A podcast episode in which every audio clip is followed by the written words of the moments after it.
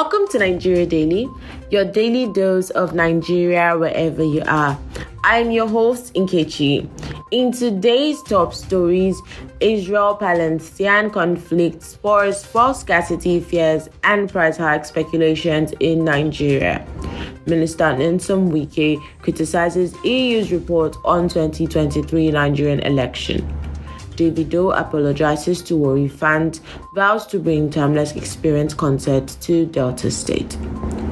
Israeli-Palestinian conflict spurs false scarcity fears and price hike speculation in Nigeria.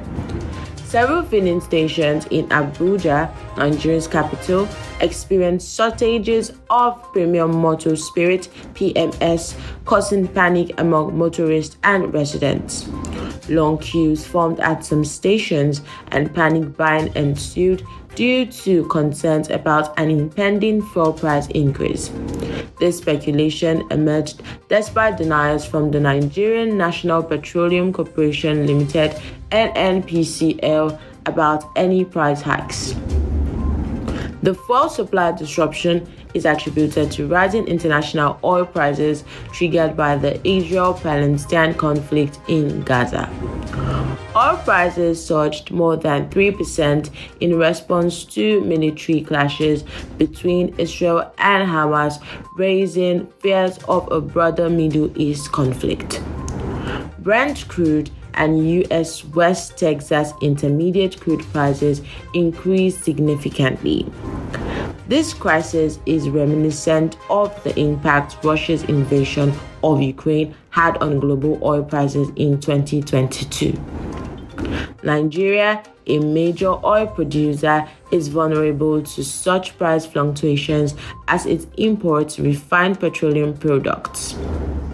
International affairs analysts suggest that the Israel-Palestinian conflict influence on oil prices is inevitable and could also serve strategic geopolitical goals. Moving on to politics. Minister Nyesom Wike criticizes E U's report on twenty twenty-three Nigerian election.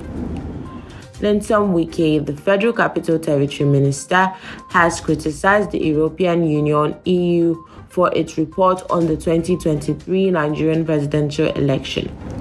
Wike argued that the report did not accurately represent the election's re- reality and misled voters, particularly in Rivers State.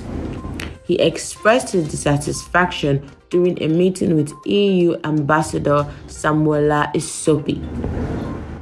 Minister Wike emphasized that the E U's role should have been that of an observer rather than producing a report that he believed distorted the true picture of Nigerian democracy. He highlighted differences in the Nigerian and E U legal context and stressed the need for cooperation on strategic development instead. Ambassador Isopi, in response, clarified that the report was compiled by independent observers and pledged to collaborate with Wike to enhance development in the region and beyond. In entertainment news, Davido apologizes to Warri fans, vows to bring Timeless Xperience Concert to Delta State. Afrobeat superstar Davido has issued an apology to his disappointed Delta State fans for his absence at the Warri Again event on October sixth, twenty twenty-three. The controversy arose as organizers accused Davido of accepting payment but failing to show up. In response to the allegations, Davido defended himself on social media and revealed a clash date with a New Zealand concert. Despite this, he apologized to Warri fans and pledged to bring his Timeless Xperience Concert to Delta State in near future following the success of his fourth album, Timeless. That's it for today's Nigeria Daily. Be sure to subscribe and share this podcast with your fellow Nigerians abroad so they can stay connected with home too. We will be back tomorrow with another dose of Nigeria's latest news, sports, and entertainment.